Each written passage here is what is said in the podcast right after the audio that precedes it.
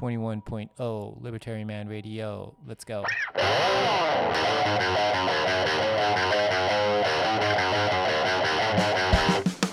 In the long run, we're all dead. Give me control of the nation's money, and I care not who makes its laws. Negative interest rates are the dumbest idea ever. The Federal Reserve is not currently forecasting a recession. Chancellor on brink of second bailout for banks. I've been working on a new electronic cash system that's fully peer to peer with no trusted third party.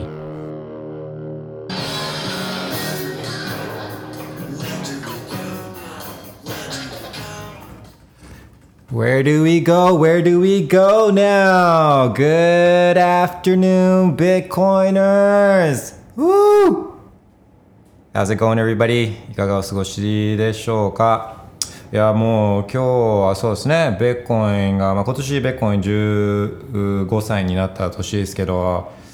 まあもう、もう成人式みたいなもんですよね、ベッコインの成人式みたいな、うん ETF、現物スパイ、ベーコイン ETF が、まあ、アメリカでね。アメリカでアメリカっていう今世界の、まあ、帝国っていうかエンパイアアメリカ帝国。で、まあ、ETF が認可されたっていう、まあ、成人式成人式みたいなもんじゃないですか。うんまあそうねだから、まあ、特に、まあ、ETF のことについては今までも結構話してきたしまあいいかなとも思ったんですけどまあ政治式なんで政治式だからどうっていうことは別にないじゃないですかあの、まあ、単純にある一定の年齢になっただけで、まあ、そこからお酒飲めるようになるかもしれないけどまあ別にそこからじゃないですか。人生ってそこからなんでまあそういう意味でちょっと Where do we go? ここからビットコインどうどうなっていくの？みたいな。なんかそうそんなそんな話を今日はしようかなと思うんですけどでもまあ何でも OK なんで、えーいつもみたいに notification チェックしてるんで、えーコメントお願いします。OK そうだから全然そういう意味で、えー今ちょっとそのリバタリマンラジオスタジオに着いたばっかりで、えーコーヒー入れながらあじゃあどんなこと話そうかなみたいなあのこと考えてたばっかり。もう全く no preparation no, no 準備なんで、まあ、いつもそうなんですけどね。いつも準備も全くしてないんですけどえーそうそう。だから You gotta help me out guys なんかこんな話題いいんじゃないの？みたいなのあったらあのお願いします。まあこっちの方でもねいくつか用意はしているので、えーそういう意味で。えーそうそうそう。カーフィーね。カーフィーはあのそう自分で、あの豆から入れるのがいいっすよやっぱり、うん。まあ、豆もいいの使えるんでまあお店とかでいい豆で飲むとめちゃくちゃ高いけどあの自分で豆買ったらあのいい、まあ、最高級の豆でもあまあもちろん美味しいしで、えー手頃に、えー買えるから。まあもう必要なのって豆とあとハンドミル1個いいハンドミルね。いいハンドミル買ってじゃあもそこ始められるんでじゃあ浮いたお金で何するかっつったらもうスタックビットコインスタックビットコイン。Alright えーっとちょっと待ってくださいね、えーまずこれいいのかな？全部できてるかな？マイクも OKOKOK そしたらちょっといつものルーティーンで一応ベットコインプライスオン the day は更新しときましょうかね。ベットコインプライスオン the day、えー、成人式成人式のベッコインプライスオン this day をちょっと今から更新します。そうね昨日のスペースの録音をリバタリマンラジオで、えー今朝あの配信というかあのリリースアップしてるんで、まあ、ポッドキャストで、えー昨日のスペースは聞けるんですけどもうちょうどだから昨日 SEC が、まあ、アカウントハック本当にされたのかどうかまあちょっと一旦置いといてあの、まあ、そうハックされて、えー We approve ね。あの承認しましたみたいなのが出てでそしたらゲンスラーが出てきてチェアマンのゲンスラーが出てきていやいやちょっとハッコンプラマイズされちゃってあのまだ認可してないよみたいなのがあってでまあちょっと一悶着あってでまあ今朝あ朝方日本時間の朝方、まあ、本当に認可されましたみたいなでもでもみんなこうちょっと昨日のことがあるから「え本当なの？このフェイクまたフェイクニュースなんじゃないの?」みたいななんかいろいろやり取りあったけれどもまあいろいろな状況証拠だったりとかオフィシャルのところとかあと SEC ファイリングなんかも見てもまあこれはいよいよ本物だぞみたいなことになったんですよね。うん、で、えアメリカだったら明日からまあだからそう明日っていうか今日今日の夜あのニューヨーク時間市場開くの11時半日本時間の11時半夜の11時半だから、まあ、今日からいよいよトレードし始めるんですよねこれらの商品が。うん、でまあだから「Sell the News」ニュニュースで売るみたいなあの話とかまあいろいろ、まあ、ある短期的な動きとかはあると思うんですけどいやここっからなんですよねこっから今今待ってるんですよみんな。サイドラインで。いよいよこう買える。で買う時も、まあ、自分がベッコイン買った時のこととかを思い返してほしいんですけどいきなりオールインする人っていうのはいないですね。ちょびちょびちょっとずつやっていくんですよ。まあこれ新しい商品だしね。でだから、まあ、ちょっとずつなんですけどその今までなかった買いやつっていうか今までベッコン興味あることすら興味持つと思ってなかった人たちとかっていう、まあ、こういう人たちが、まあ、世界のこれほとんどじゃないですか。世界のほとんどの人たちがベッコンはちょっと買ってみようかなとかって思い出すのがもうこれからなんですよね。これからね。だからまあそういう短期的なあのトレードとかで、まあ、ちょっと小銭拾うようなあの感覚でやってたとしてももうスティームローラーローラーがあの巨大 SL 電車みたいなのがプーッつって今から今からもう通っていくんでプーッつって。だからまあ小銭拾うのもいいけどあの steamroller に踏み潰されないようにねっていうようなあの感じなんですよね。OK。で、えー、とちょっと notification チェックしますね。えーその間に Bitcoin price on this day を更新しようかな。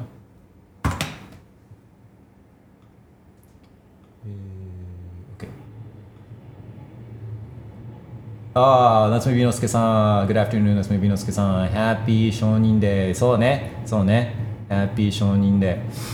そうそうそうそう。そその辺の切り口から入っていくのがいいと思うんですけどその前に、えっと、JPN Ledger JPN Ledger ね。What exchange do you recommend to buy it yourself in Japan and keep in cold storage? ね。日本だとどの取引所がいいかっつっていう話ですね。えーまあ、多分現物の話をしてるのかな。現物の話だと思うんですけど、uh, so the, I, you, I do not recommend I do not recommend sexes in centralized exchanges ね It's not that I, rec, I, do, I do not recommend them but uh, if you were to use a centralized exchange in Japan, you would want to go to a, an exchange that has the most liquidity. まあ結局だから流動性あるところで買うっていう話なんで、ん で、where is that? Then that's Bitflyer ね。だから結局 Bitflyer っていうこと、今はね、Bitflyer ってことだと思うんですけどね。でも Bitflyer がだからいいかっていう、uh, that is not to say that Bitflyer is a good exchange. They are not a good exchange. Um, they would freeze your funds. if you even move a, a tiny amount, you know, they would ask for, hey, where did, where did you get this income? You know, why are you sending it to, and who are you sending it to? みたいな、もう誰に送ってんのってこれ、これお金、原資どこ、どうやって、 この原資はどうやって稼いだんですかとかね。別に証券会社とか銀行ですら聞いてこないことを、この日本の取引所とかっていうのは聞いてくるんで、none of your fucking business ね。これ自分のお金なんだから、それ関係ないでしょっていう話なんですけど、そういうケツの穴まで見せろって言ってくるんですよね、こういうところは。でもまあ、あのほとんどの人は、じゃあベッコイン欲しいんだけどってなった時に、だからバイベッコインって言って言ってるのに、取引所で買うなっていうのも、まあなんかね、それもちょっとどうなのかなと思うから、まあ、徐々に取引所以外のあの買い方っていうのを徐々にしていくっつっていうパターンをほとんどの人は減ると思うんで、で、うん、そう。あほまあ、ちょっとずつそういう他の手段もあるっていうのを勉強していくっていうそういうプロセスだと思うんですよね。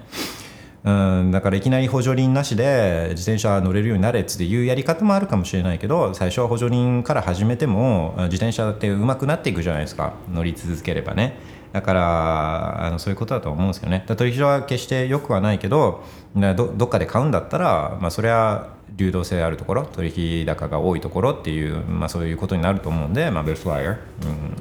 っていう感じかな今はね、まあ、他にもっといいエクシェンジ日本にあるよっつって言うんだったらあそれちょっと教えてほしいな聞きたいなっていうのはあのあったりするんで、まあ、どれも同じようなもんだと思うんですけどね。えー、OK thanks for the question. そう。で、えーそんな話をしている間にベッコインプライスアンデスデイの更新が上がったんで一応これもツイートしときますかね。ベッコインプライスアンデスデイ。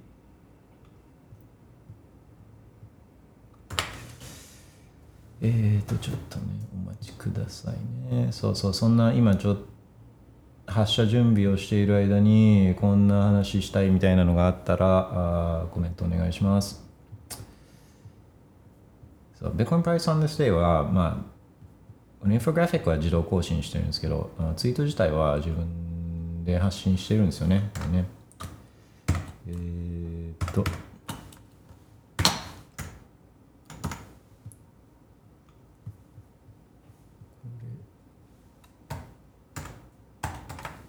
Okay.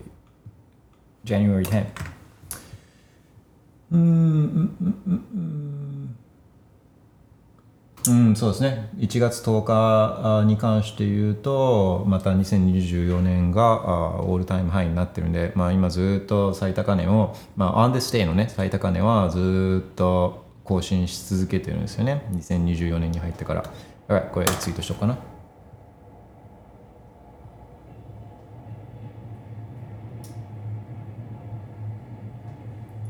えーで、スペースのツイートの下にぶら下げときます。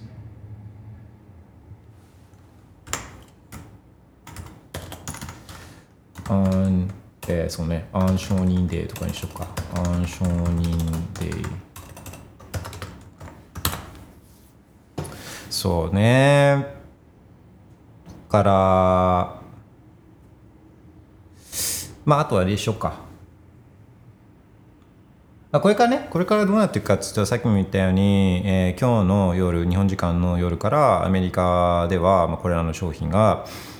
えー取引始まるんでね。で、まあ、株、ベッコインは買ったことあるけど、株買ったことない人っていうのもいるかもしれないですけど、まあ、証券口座とかでね、証券口座を使ってみんな買うんですよね。で、あと、今だったら、あガチガチの証券口座だけじゃなくて、例えば Robinhood とか、あのそういう、まあフィうん、手軽に株買えるサービスみたいなのも、まあ、あれもまあ証券口座の一つといえば証券口座の一つだから、ま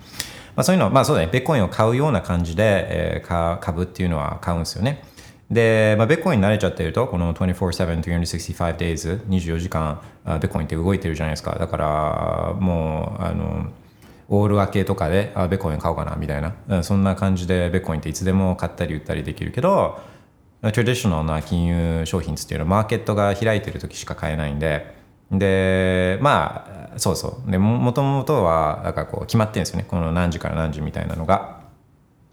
だけど、まあ今はアフターマーケットとかっつって、あの、時間外市場っていうのもちょっとあるけど、でも、でも24時間とかじゃないですよね。うん、そうそう。そんな感じで、えー、今朝のマーケットオープンから取引とかが始まってみたいな、あの、そんな感じだと思うんですよね。で、この現物 ETF の場合は、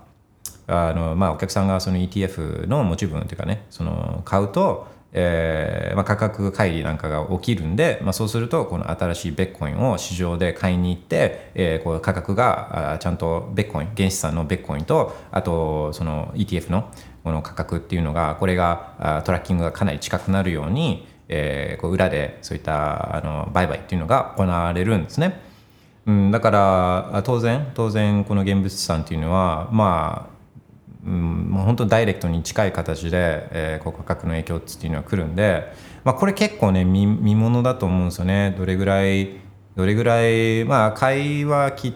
徐々にではあるかもしれないけど徐々にっていう感じだとは思うけど、えー実際 ETF を買う動きとあのその現物資産とかまあそうね価格のがどれだけそれにインパクトあるのかっていうのはちょっと興味はあって、うん、っていうのも実際に市場で売買されているベッコインの数っていうのはまあ少ないんですよね。でみんなコードカーコードストレージに自分のワレットに引き出してるじゃないですかで売るつもりもないじゃないですかでそういう人がほとんどなんでそうすると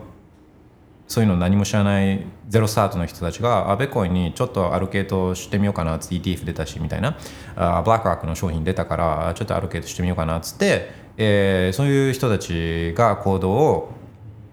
用意どんで起こした時にまあどれだけこのスポット価格に影響があるのかっていうのはうん、まあ、かなりかなり興味ある。かなり興味ある。でえーそうね。うん。まあそうだね。日本日本で言うとあのーそう。まあ証券会社が日本の証券会社がこの取り扱いを始めないことには日本では買えないからあそうそうそう。で、えーじゃあそれどうすんの？っていう話でリクエスト出すんですよね。リクエスト。あの日本の証券会社もそうこれも昔はもう本当昔はねマネックスとかが取り扱い多かったんですよ。外国株って。それでも一部だったんですよね。一部だったんだけど、まあ、競争もあってで、まあ、SBI とか楽天とか、まあ、多分 SBI が一番アメリカ株米株取り扱い多いとは思うんですけど、まあ、そうやって競争してるんでどこも。でお客さんが売買してくれると手数料がチャリンって落ちて、えーまあ、証券会社っていうのは儲けてるんでお客さんが望む商品っていうのは、まあ、ラインナップしたいんですよね。ラインナップしたい。でだからリクエスト出すっていうことが大事なんですけど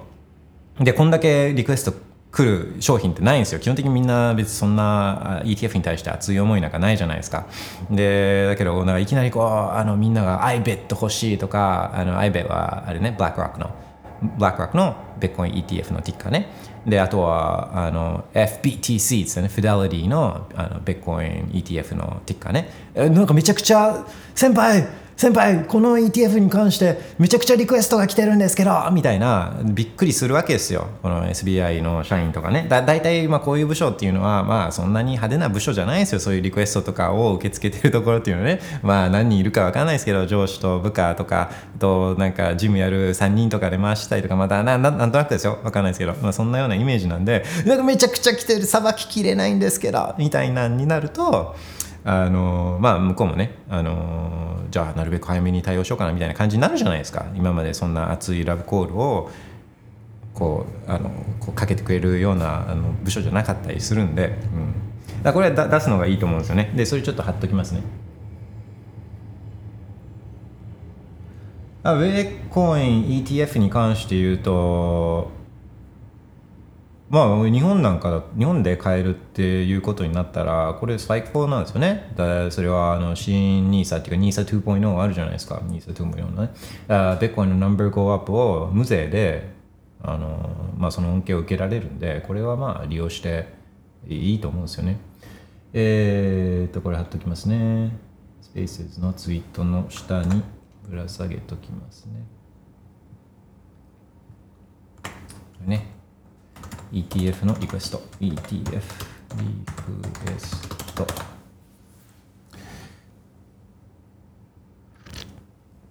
で、あのまあ、リクエスト出したからあ全部が全部取り扱いで証券会社ができるかっていうとそういうわけでもなくてで、まあ、外国人とかが買う買えるように、えーそまあ、そそういう多分この手続きみたいなのをやってなきゃいけないんですよねこの発行側が。でそれがや,、まあ、やってるとは思うんですけどあのそうそうそういうペーパーワーク次第ではあのもしかしたら外国人が買えないとかってそ SBI も取り扱いしたいんだけど日本日本に提供できないみたいなそういうこともあるかもしれないから、まあ、そういう場合は発行体レベルまで行って、えー日本でも取り扱いできるようにしてくれっていうようなリクエストを出していくっていうことをあの、まあ、しなきゃいけなかったりもするかもしれないからあのこれはそうですね。ちょっとリクエスト出したから取り扱い OK になるかっていうわけでもないですね、まあ、そそこまではちょっと自分見てないですけどまあまあとりあえずだからリクエスト出してどうなるかっていうのを見るっていう感じですよね。OK ちょっと notification チェックします。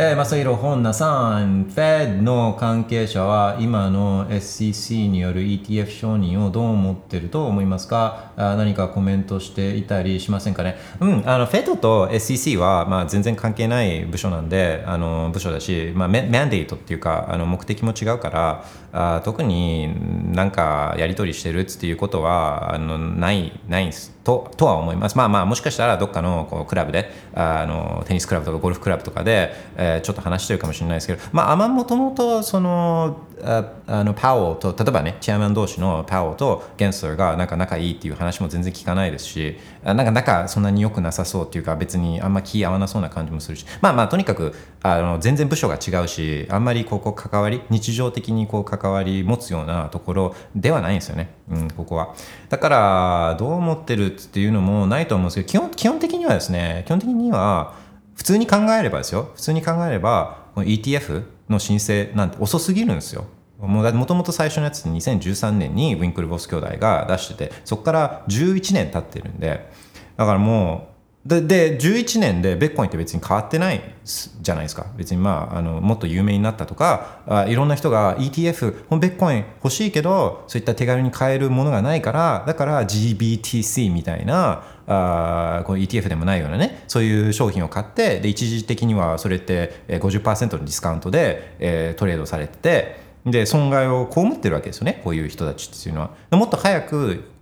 この ETF どどうせ11年後にリリースするんだったらもっと早くにこういった ETF っていう形でそのちゃんとプロがっていうかねで売買もできるから市場で売買ができるからそうすると最低取引が効いてベッコインの価格と連動性も高くてその50%のディスカウントで投資家が損失を被るようなねそういう状況を防いだりとかあのシェッコンエクスチェンジにねシェッコンエクスチェンジ行ってでマウントボックスに行ってベッコイン買わなきゃいけなかったわけじゃないですか。だからそんそういう危険を冒してまでもっと安全にこう買うことができたのにこのずっと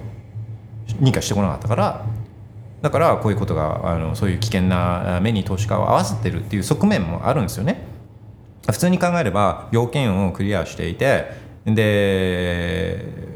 この必要なね手続き上の必要な要件というのをクリアしていたら、まあ、それはなんかこれはいいけどこれはダメっていう一つの役所がそれを決めること自体が、まあ、いろんな問題を生むんですよね。そうそう。だから普通に一歩引いてみればこんなもんもっと前に認可しなきゃいけなかったんですよ。だってどうせしてるんだから。今してるんだからベコに別に変わってないしね。そう。だからまあ一歩引いてみればあのまあもう遅すぎるんじゃないのっていう話ではあるんですよね。うん。でえー、まあ、フェットの観点から言うと、フェットはドルの、ドルとか、まあ、通貨の安定っていうことをマンデートにしてるから、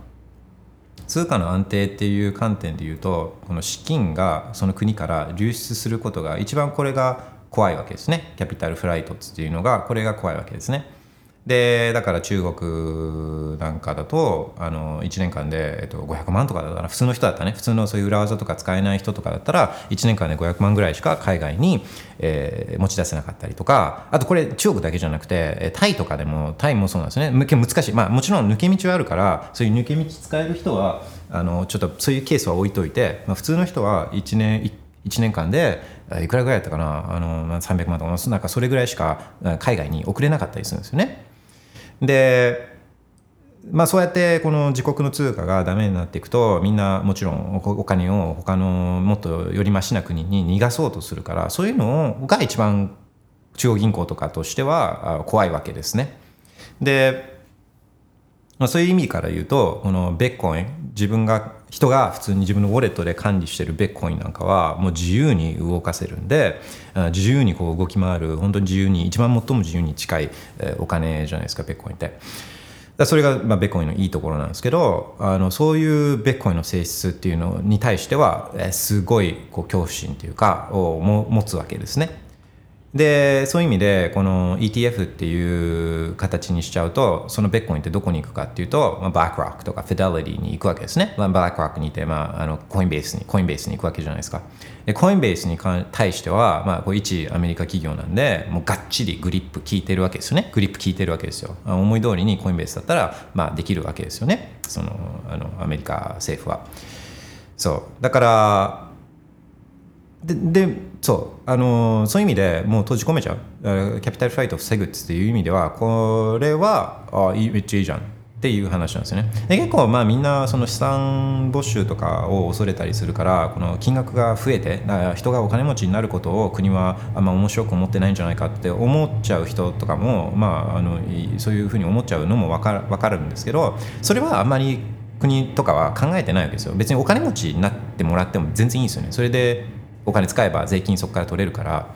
だからあの例えば別にベッコインもそうだけど NVIDIA でめちゃくちゃ金持ちになっている人だっているわけじゃないですか。だからアップルでアップル株買っててめちゃくちゃ金持ちになっている人たちだっているわけじゃないですか。だからこう金テスラテスラ株でめちゃくちゃ金持ちになっている人たちっているわけじゃないですか。でだからっつってテスラ株とかアップル株とか NVIDIA 株を差し押さえするとかその人たちの資産を押収しに行くってことはしないわけですよね。だからそれはどうでもいいんですよ、あの金持ち。あなぜならこう国の人たちもか、うん、買ってるから、インベディアとかアップルとか、まあ、今だったらベッコインとか買ってるわけなんで、誰か個人がこうそれで株とか投資で儲けてお金持ちになること自体は国国の人たちっていう、まあ、国政府はそれに対してなんかあの懲らしめてやろうっていう気にはなあんまならないですよね。ならないですよ。税金で取れるから。そう。でそれよりもそのお金持ちになった人たちがそのお金を海外に移しちゃうっていうことをこれを恐れるわけですね。うん、そう。だからそういう意味で、えー、ベッコインをこうちょっとその都合よく手なずけるわけじゃないけど自分のコントロール下に置く置けるようになるわけでなるんで、まあ、ペットとか中央銀行の視点から言うとあこれはあ、うん、これで一つ悩みの種があの消えてよかったなっていうそういうことですよね。そういうことです。うん。そうそうそうそうそう。だからまあこれはもし自分がそういった中央銀行のトップとかだったらああやったよかった。これで一つ悩みの種が消えて枕高くして寝れるわみたいななんかそんなような感じなんですよね。でも彼らは分かってないですね、えー、あのコードストレージにあるベッコインはまあもう、まあ、出てこないんでいくら ETF の価格が、ね、上がろうと、まあ、別に売らない人たちって、まあ、めちゃくちゃいっぱいいるんで、うんそこはちょっと舐めてんじゃないかなっていうのは思うんですけどね。OK。ワニ太郎さん、ワニ太郎さん、ETF をきっかけに既存金融機関がベーコンに直接関与してくると、彼らは顧客資産のベーコンとマイナー支配を人質として2100万枚という発行数撤廃を求めてくる既存金融が有利となる改定し、えー世論世論も世論も、えー、賛同するようになりベッコインが押し込まれる未来が見える。ああまあ I don't think so man. I don't think so. えー、まあそうそうだ2100万撤廃っていうのはあのまあ言う人たちっていうのはもうベッコインをああ最近今最近したのねベッコインのことっていう人たちじゃないですか。まあマイナーとかねマイナーとかもそうかもしれないけど。いやあのそれ2100万変えたらこれビットコインじゃないから。でビットコインって別にマイナーがコントロールしてるわけわけじゃない。あのマイナーは重要な一部だけどビットコインのあのこの仕組みをあのあのコントロールしてるのは、えー、このノードを走らせてる人たちなんででこれはもう証明済みなんですね。あの big block と small block の戦争の時にも証明済みなんで、まあ、あのマイナーたちは big block 欲しかったんでね、うん、でいやまあだからそれは変えようとしてくる影響力をあのそれで出してくるっていうことはできるけど例えばまあベッコイン2100万っていうのはまあそういう意味で変わらないですよ。だって自分2100万変えたくないって。自分はそんな2100万買いたくないけどで皆さんどうですか？って言ったらほとんどの人たちって2100万買いたくないっつって思うわけですね。でそしたらその2500万のベッコインが出てきたとしても2100万のベッコインノードを走らせてる人たちって買えないんでそうするとまあフォークしててフォークは良くないよ。だからそういうあのそこはまあみんなちゃんとベッコイン大事にしていこうよっていう話なんですけどあの2100万ベッコイン2100万のベッコインっていうのはなくならないですよ。なくならない。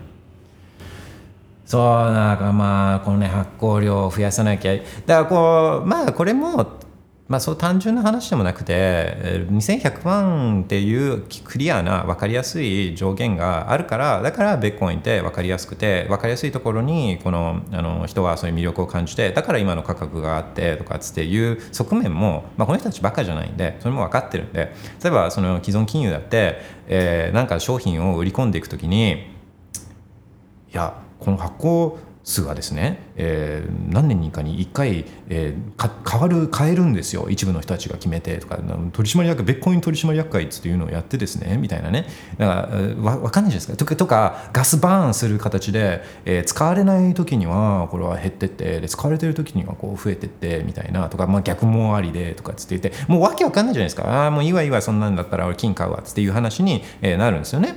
えー、でも簡単じゃないですか。これはドルとか円とかは無限に発行枚数増えてます。円だって実際にこの40年間で7倍に発行量が増えていました。ベッコインは金も金も毎年2%どんどん金掘られるんで2%ぐらいでどんどん量って増えているんです。ベッコインは人類史上初めて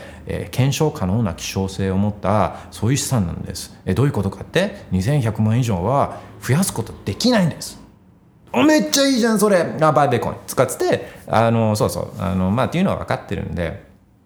うんまあまあね。そうそう。だから2100万が変わるっていうのはもうベッコインもはやベッコインじゃないっていうことは、まあ、結構みんな分かるんじゃないかな。とは思います。まあ、あのマイナーたちを、うん、そうね、だからこうパブリックマイナーたちが支配下に置かれてるとか、コントロール下に置かれてるっていうのは、まあ、結構それはそうかなとは思うんですよね。えーまあ、上場会社ってっても完全にコインベースと同じようにグリップ、グリップされちゃってるんで、握られちゃってるんで、金玉、金玉握られちゃってるんで、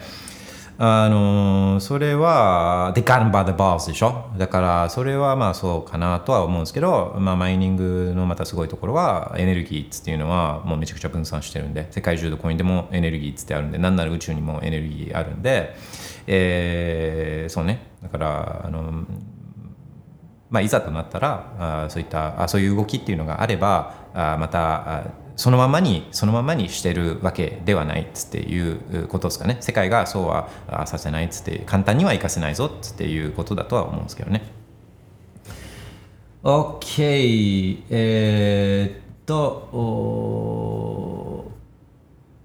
夏目美之助さん ETF をきっかけにベーコインに興味持って現物持つ人が増えるといいですね。Absolutely そうそう思うんですよね自分も。これで、うん、と ETF でベーコインのことを興味持ってあなんだこれ ETF だったらベーコインの恩恵って、えー、ナンバー5アップしか受けられないじゃんっつって言って1224時間365日世界誰でもどこでも使えるこのお金っつっていう、えー、パンツ一丁で全財産持ってどこにでも行けるようなそんなパワーを与えてくれるこんな素晴らしいアセットの恩恵を受けるためには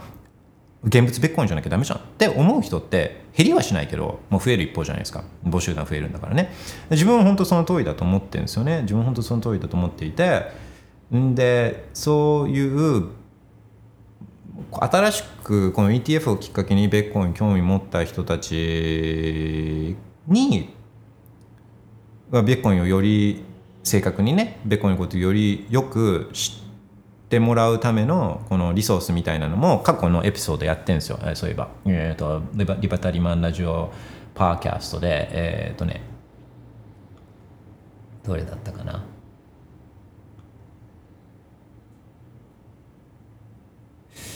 ドゥドゥドゥえっ、とリソあこれだ。リバタリマンラジオパーキャストのエピソード18、エピソード18、エピソード18で、えー、まあこれはそうか、ベッコインの英語のリソース？については話してるんですけど、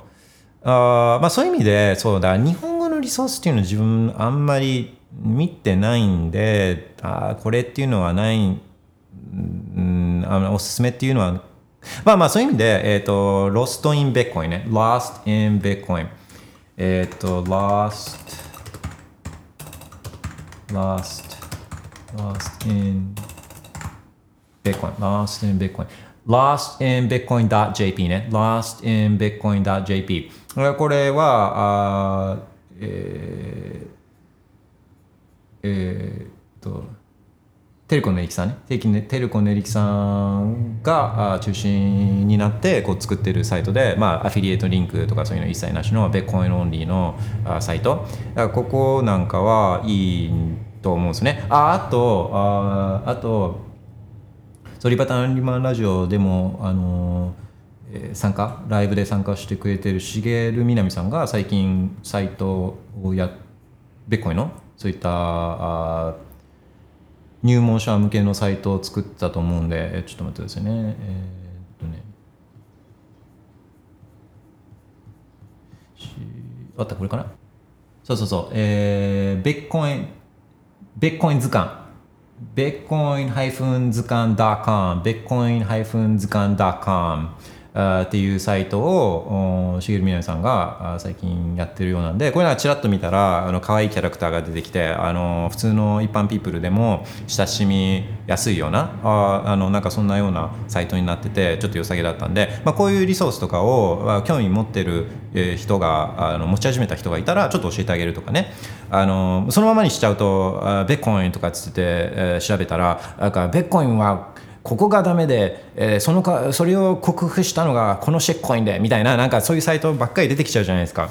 だからあのそうそうの野放しにこのするんじゃなくてまたこういうちょっとねあのサイトをあこここサイトなんかいいんじゃないのとかっつって言って、えー紹介してあげるのは、まあ、あの先輩先輩ベッコインとしてはやったやってあげてもいいんじゃないかなって思うんですよね。そうそう。だからラステンベッコインと、えーベッコイン図鑑と、あと他にもまあきっとあると思うんで、なんかいいやつがあったら、ちょっと自分にも教えてほしいんですけど、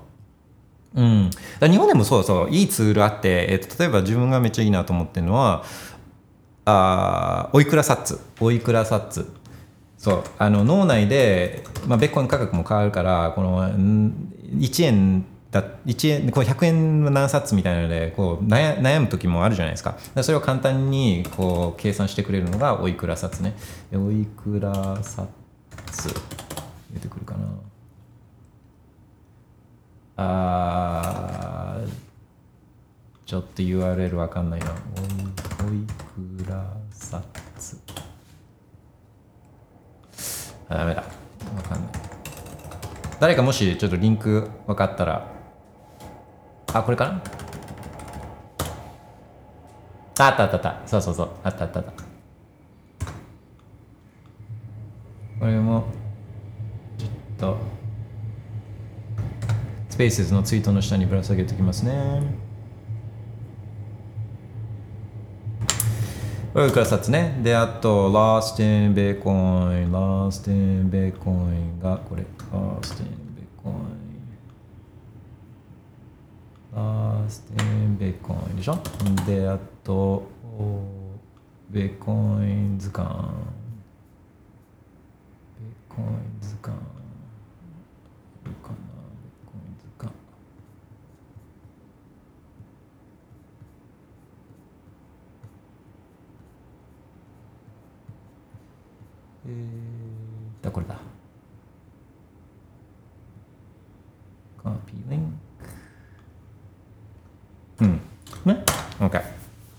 そうそう。あの、本当その通りだと自分も思ってます。えー ETF はきっかけですよ。ETF きっかけね。あと、 tax メリット、日本でもし買えるようになったら、ああの、NISA 2.0でね、新 NISA で、えー tax メリットを受ける手段の一つとして使ってとかね。で、えー自由なお金は、ビットコイン現物 HODL ね。うん。本当その通りだと思うんですよね。恵まれた国に生きているんで自分たちは、うん、その恩恵は、まあ、ありがたくこう受けるっていうことですね。OK、えー、ゲレゲレさん、個人的にはティッカーハードをしたいです。そうね、ハードと、あと、ブルルルね、ブルルルも僕はいいと思っていて、えーそうそうね。だティッカーシンボルでテンション上げるっつっていうのは、まあもちろんありですよね。うん。で、まあね、でもまあ多くの人はフィーで、フィーで、フィーとか、あと、流動性ね、取り扱い高で良さそうなのは、まあやっぱまあブラックロックになるのかなと思うから、ブラックロックと、あと、ちょっとベッコイン教育とかに力入れてて、まあもともとベッコイン推しだったフィデリティなんかも、まあフィデリティは、えーセルフカステディね、自分たちでカステディするし、まあそういう意味で、なんかベッコインをちゃんとやってるっていうのは、えーフィデリティなような気もするし、まあ他のやつもなんか印象だけざーっと言っちゃおうかな。分かってる範囲で。えっ、と、ベベコイン ETF テッカー。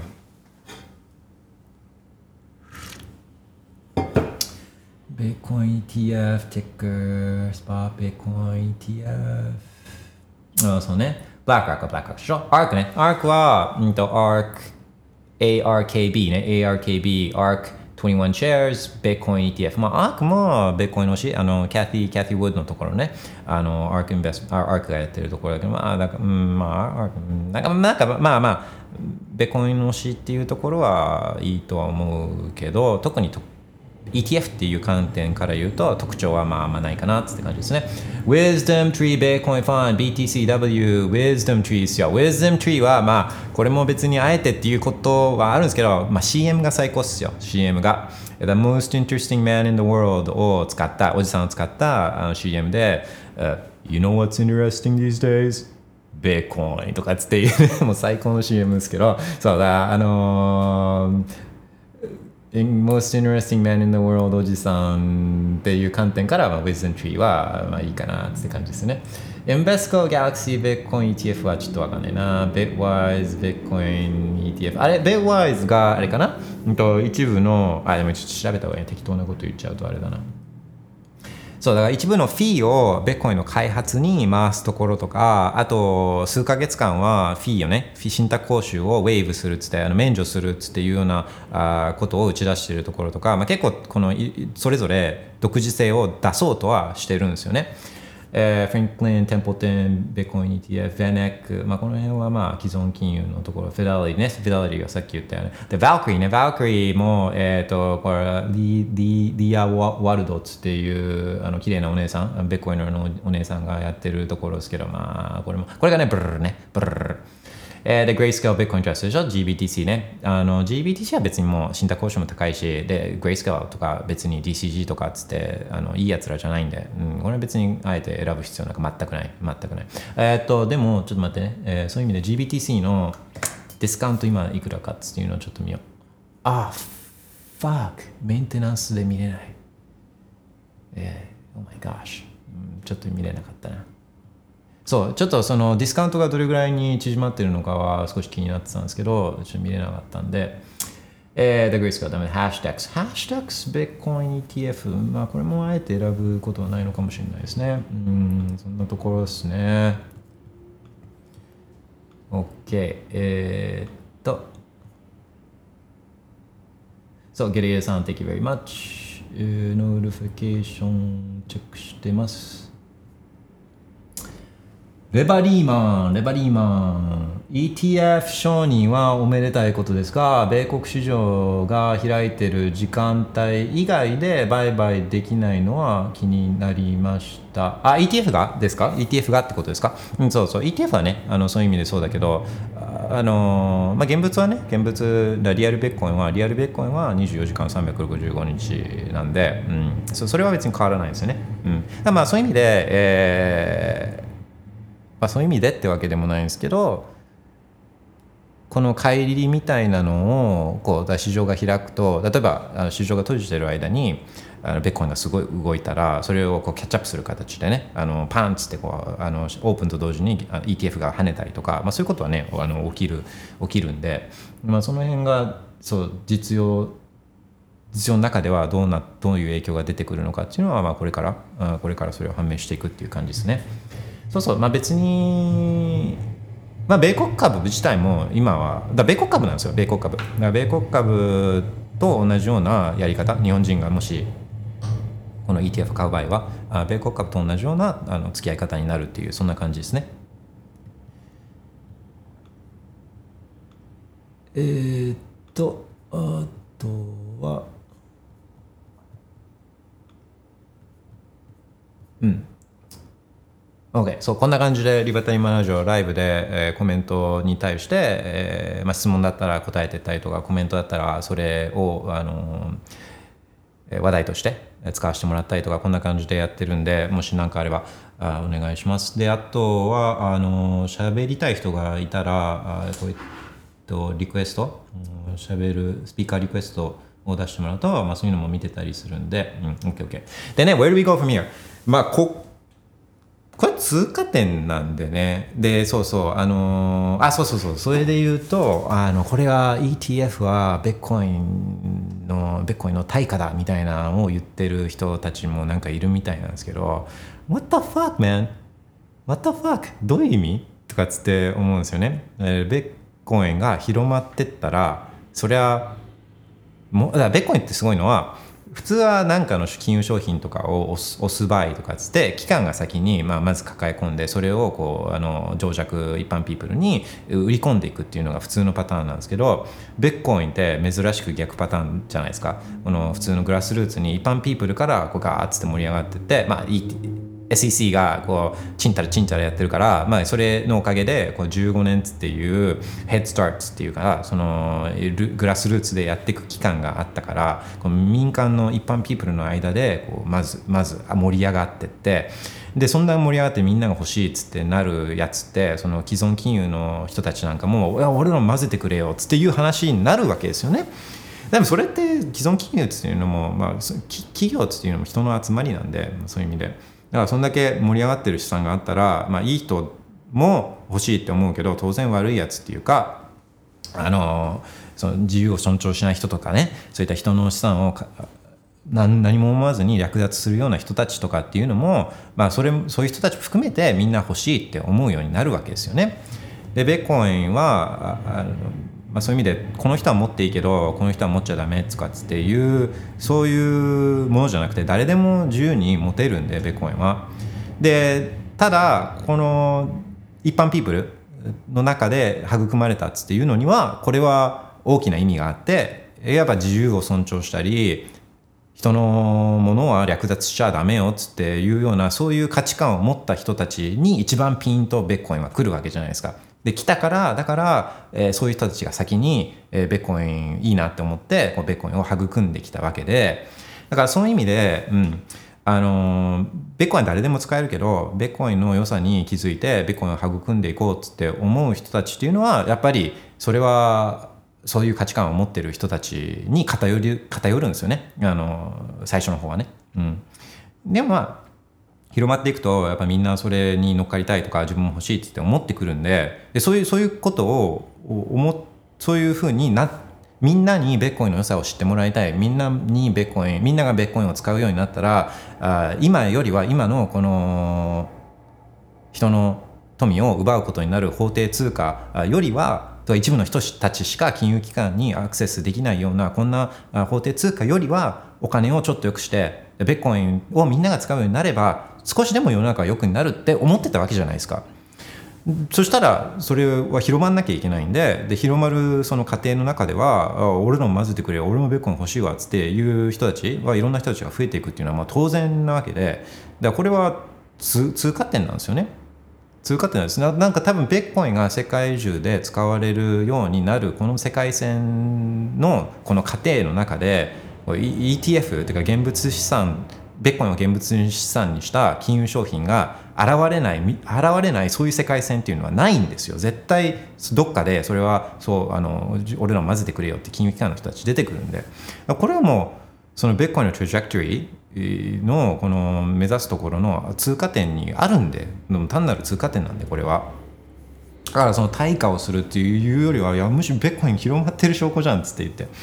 えー、いう話だと思うんですよね。でだって考えてもみてくださいよ。自分が持ってる原資産自分が持ってるこの資産っていうのがそれがこのブラックロックとかフィデリティとか世界でもうめちゃくちゃ大きい資産運用会社ね。一番大きい資産運用会社はそれを原資産にした金融商品を作ることなんかないじゃないですか。金金とかね。ぐらいですよ。金とか。だ金な金のこのレベルに近づいてってるんですよベッコインが。いやこれそう考えると本当にすごいことで自分が普通に持ってるてか持ってないですよ。ベッコイン持ってない。ベッコイン単なる数字なんでベッコイン持ってないけどまあまあベッコインもそのベッコインが原資産になってるんですよ。いや半端ないですよ半端ない。うん、そうで、うんとまあ、あのもちろんねそうやって対価だって言ってる人たちはニュアンスを込めて言ってるとは思うんですよね。ニュアンスを込めて言っててでどういうニュアンスかっていうといや分散化が大事なんじゃないの？ベッコンって分散化がすごくてとかっていう話で。で、えー、だそれはまあ、冒頭でも話したように、うん、とそのバックワークとかそういうところにねコインベースとかにベッコインが集まること自体はあ集まりすぎるとね集まりすぎるのは、まあ、もちろん良くないかもしれないけどだそれってそれってベッコインが対価っていうよりも、まあ、もし本当に全部ベッコインがもう全全部集まることは絶対ないけどあの大部分が集まっちゃってで自由にこのリアルオーガニックベッコインねオーガニックベッコインがあの姿を消したらっていうかもう本当に少なくなっちゃったらこれは確かにねなんかあのベッコインどうなっちゃったの？みたいな感じだけどそれってベッコインがダメになったとか退化したっていうよりも、まあ、結局人が口だけで自由を求めてるとかつって言ってたけどでも結局口だけだったんだねっていう話になっちゃう。なっちゃった。こう人人が原因っていうか人が結局愚かだったっていう自由を求めてなかったっていうことなんで別にベッコンは退化してないけどベッコン別に何も変わらないんで変わったのは変わったのは人っていうかもともと自由を求めてなかったっていうことだとは思うんですよね。だから、あのー、そうね。そ、そうならないためにもベッコンに退化しちゃったとかって言うんじゃなくてあ、それだったらオーガニックベッコインね。オーガニックベッコインの素晴らしさとかあのオーガニックビットコインの大事さっていうのをこれを広めていく努力をしようよっつっていう話なの。何がベッコイン対価っつってベッコイン変わってないからマジでとかっつって言ってね。いうふうには思うんですよね。OK、えー、ベッコンいろはさん、ベッコンノードを持っている限り、コンセンサスルールを変えるかどうかを選ぶのは自分一人だ。この志を同じくするノードの数をかけると、そうそうそうそう。だからもう、あのベーコンののちょっとだからさっきも言ってるようにもう今自分は自分は絶対2100万から買えないけど今の感じから言うとベーコンユーハさんも2100万から買えないっつって言って思ってもうもう2人いたらもうもうベーコンは変わらないですもうあのその2100万ベーコンっていうのは永遠に残り続けるんですよね。でそこから分岐していったやつらは、まあ、これベーコンじゃないからそういう意味でね。全然ベーコンじゃないから。ああもうねそうね。結構だからあのー、そうそうそうそうそう。あねあのまあそうそういうそういうことニュアンスまで含めてあの分かってる人たちっていうのは、まあ、こ今回の ETF とかのローンチに向けて金融機関の人たちも、まあ、もちろんいろいろお勉強とかねお勉強会していろいろ勉強したと思うんですけど、まあ、ニュアンスがすごいあるんですよね。ベッコインっていうのはね。すごいニュアンスがいっぱいある。だからうんそうね。まあそういう意味で昨日でもちょっと話したんですけどそういうニュアンスまで分かってる人っていうのはやっぱりまだまだ全然少ないからでまあいろいろそうやって、えー、いろんな人が増えるともともとその多分ベッコインを今まで育んできた自由を尊重したり人のものは略奪しちゃダメよとかつって平和が一番だねとかつっていうあのそういう価値観を持った人たちは、まあ、似たような価値観を持ってるから結構そのあの同じ方向を向きやすいんですけど、まあ、これからはそうじゃない真逆の方向を向いたような人たちとかっていうのは、まあ、もちろんね出てくるからあのまあいろいろ多分ここれっていう方向性っていうのは出しづらく、まあ今、今までも難しかったのに、まあ、これからはまあさらに出しづらくなって、まあ、ベッコイン変わらない、えー、変わらない？変わらないっていうのが、まあ、変わらない？ベッコインはあんまり大きくも変わらないっていう、えー、ところに近づいてってることなのかもしれないんですけどね、うん、もしかしたらね。まあ、同じ方向を向くことっていうのはなかなか難しくなっていくのかもしれないですね。さらにさらに難しくなっていくっていうことはあるかもしれないですね。OK そうね。だからあの、まあ、ETF あくまでも通過点だっつっていう話が一番したかったんですよね。だから ETF ああそうだ。あれあるかな。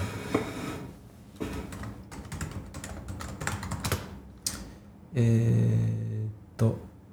マイルストーンだかなマイルストーン。出ないな。まあマイルストーン。あ出てくるかな。あ違うな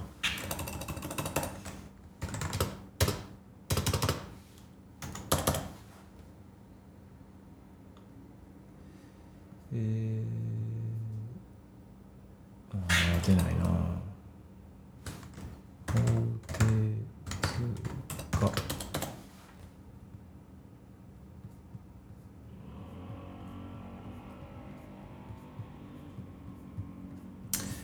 えー、そうね。あそうそういう意味ではあれを探そう。ETF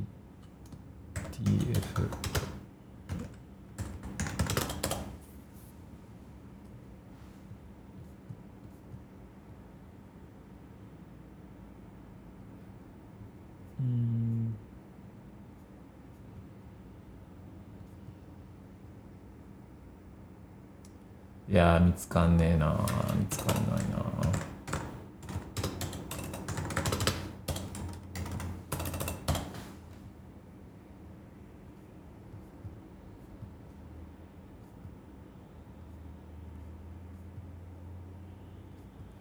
うん見つからないなまあねあの6月ぐらいだったかな？6月ぐらいに去年の2023年の6月ぐらいにあブラックロックがファイリング ETF のファイリングをしたとかっていうのが出て、まあ、その時点で、えー、あこれ今回来るんじゃないかなって思ってでそのツイートしたんですね。それ探そうと思ってたんですけどちょっと見つからない後で探しておこうかなと思うんですけど。であのまあだからそれで6ヶ月7ヶ月ぐらい経って、まあ、実際に来てでこれってまあだからずっと ETF にこう注目がいってたけど、あのそれ、まあ、世間の注目がいってたけどあ100日後に何が迫ってるんですか？っていう話なんですよね。で何かって言ったら Having、Bitcoin Having がもう100日後。あ今だったらどれぐらいかな？ちょっとこれも更新してみようかな。結局そうそうだ、普段通りの通常営業にベッコインは戻りますよっていう話なんですよ。あくまでも通過点。あの ETF っていうのは通過点で、ここから通常営業に戻りますぜっていう話で、なので、ハービングが100日後で、まだまあ、ここからね、あの中央銀行は、まあ、年明け、正月とかであんまり大きな動きっていうのはないけど、まあ、ここからまた中央銀行たちが、ブルルルつって吸い出したりとか、あ、日銀も、えー、2日前とか3日前ぐらいに、また、あのー、1兆円近く国債買い入れしてたりするんで、あのまあ、通常営業にベッコイン戻りますっていう感じなんですよ。で通常営業なんだけどあお客さんがめちゃくちゃもう増えちゃったみたいなね。一気にここが増えていくみたいなそういう話になってるんですよね。ベッコインのこのストーリーっていうかベッコインのこの大事さっていうのは全く変わってないところがもう通常営業に戻るんで僕はね。でより多くの人がまあそのベッコインっていろんなあの自由を守ってくれる、まあ、最強のツールじゃないですか。でいろんな自由ねその略奪されない自由とか自分の資産を持ち歩ける自由とか、まあ、自由に経済活動する自由とかいろんな自由守ってくれるけどその中央銀行とか国がやってるステルスに自分の時間である自分の人生をねこう奪っていくインフレ、えここからもこの守ってくれるっていう、えそういう側面がナンバーゴーアップなんですよね。そう。だそういう恩恵をこの ETF 通じて受けられるように人がなるわけなんだからこれのどこが悪いことなのっつっていうふうな目線そうそういうそうね。そう思うんですけどね。だからうんまあ、それはでもベッコンじゃないけどね。それはもちろんベッコン ETF はベッコンじゃないけどあのでもそういった手段を可能そういうことを可能にしてるのがこの、まあ、ベッコインなんでなんかねうん。そうね。えっ、ー、とね、having まではあと102、102 days。102日後。今の今の感じだと4月22日ね。4月422。422に having があの来るんで、そうで、having はね、え、ー、と、半減期ね、え、ー、と、大体4年間つって言われてるけど、21万ブロックね、21万ブロック。だから、あの、ハッシュパワーの状況によって、ハッシュパワーってマイニングしてる人たちの多さとかね、えー、によって、これ変動するんですよ変動。でだからまあなんとなくこう目標っていうかあのこれぐらいの予測みたいなそういうもんなんですけど4月22今の予測だと4月22日に Having があるんで。でこれも何回も言ってますけどここからねファイナンシャルアドバイザーたちがベッコイン ETF をお客さんに売り込んでいく時にはこの Having っていうのをあのこれを言っていくわけですよ。あ今はね6.25だったのが俺3.125になるんですよとかっつって。え供給量が半分になっちゃうの？とかつってだったら単純に考えて価格倍じゃんみたいな、まあ、そういうね、えーと、オレンジピニング競争みたいなのが、まあ、ここから激化していくっていうのはまあ言ってると思うんですけどまあ本当ここからっすよここから。OK でその中で浮き彫りになってくるのがあの国がいかにこのお金をすりまくってるかっていうのがこれがベッコインっていうことを知ることでベッコインって2100万変わらないからここれこれでかいんですよね。I can't emphasize this enough なんだけど一つの例えば円とかドルとかを比べると、まあ、ドルの方が増えてるけどここ数年間はだけど円も増えてるからじゃあこっち25%増えてるけどこっち12%増えてるからとかつでこう分かりづらいんですよね両方とも増えてるから。でだからわ株価上がってるイエーイ株価上がってるからつっていやお金の量が増えてるからそれっつってねっていう話なんですけどベッコインって動かないからもう2100万つっていうこの一つの定規決まった定規の長さがあるからだから何かがこう増えるともうそれは明らかに分かるんですよね。からそうすると、ベーコンあ2400万、だけど、あれ、円って毎年4%、平均すると4%で増えてて、ドルなんかもっと増えててとかっていう、あれ、なんかこれ法定通貨やばいじゃん、これだったらとかっていうのに、えー、と多くの人は多分気づくきっかけになると思うんですよ、これ、ベーコンが広まっていくことでね。うん、そうするとそうそうそう別にビットコイン買うっていう選択はしなかったとしてもいやダメじゃんやってること国とか中央銀行やってることってこれダメじゃん。ステルスに人のお金ので人のお金って time is money って人が時間を人生を犠牲にして得たものなんだからそれをこう毎年4%とかでこう希薄化していくのっていやおかしいじゃんやってることっていうふうになるなる大きなねきっかけになると思うんですよね。うん。だからあのそうねそそこが大事じゃないですか。そこが大事だと思うんでね。OK、えー、 notification をチェックします。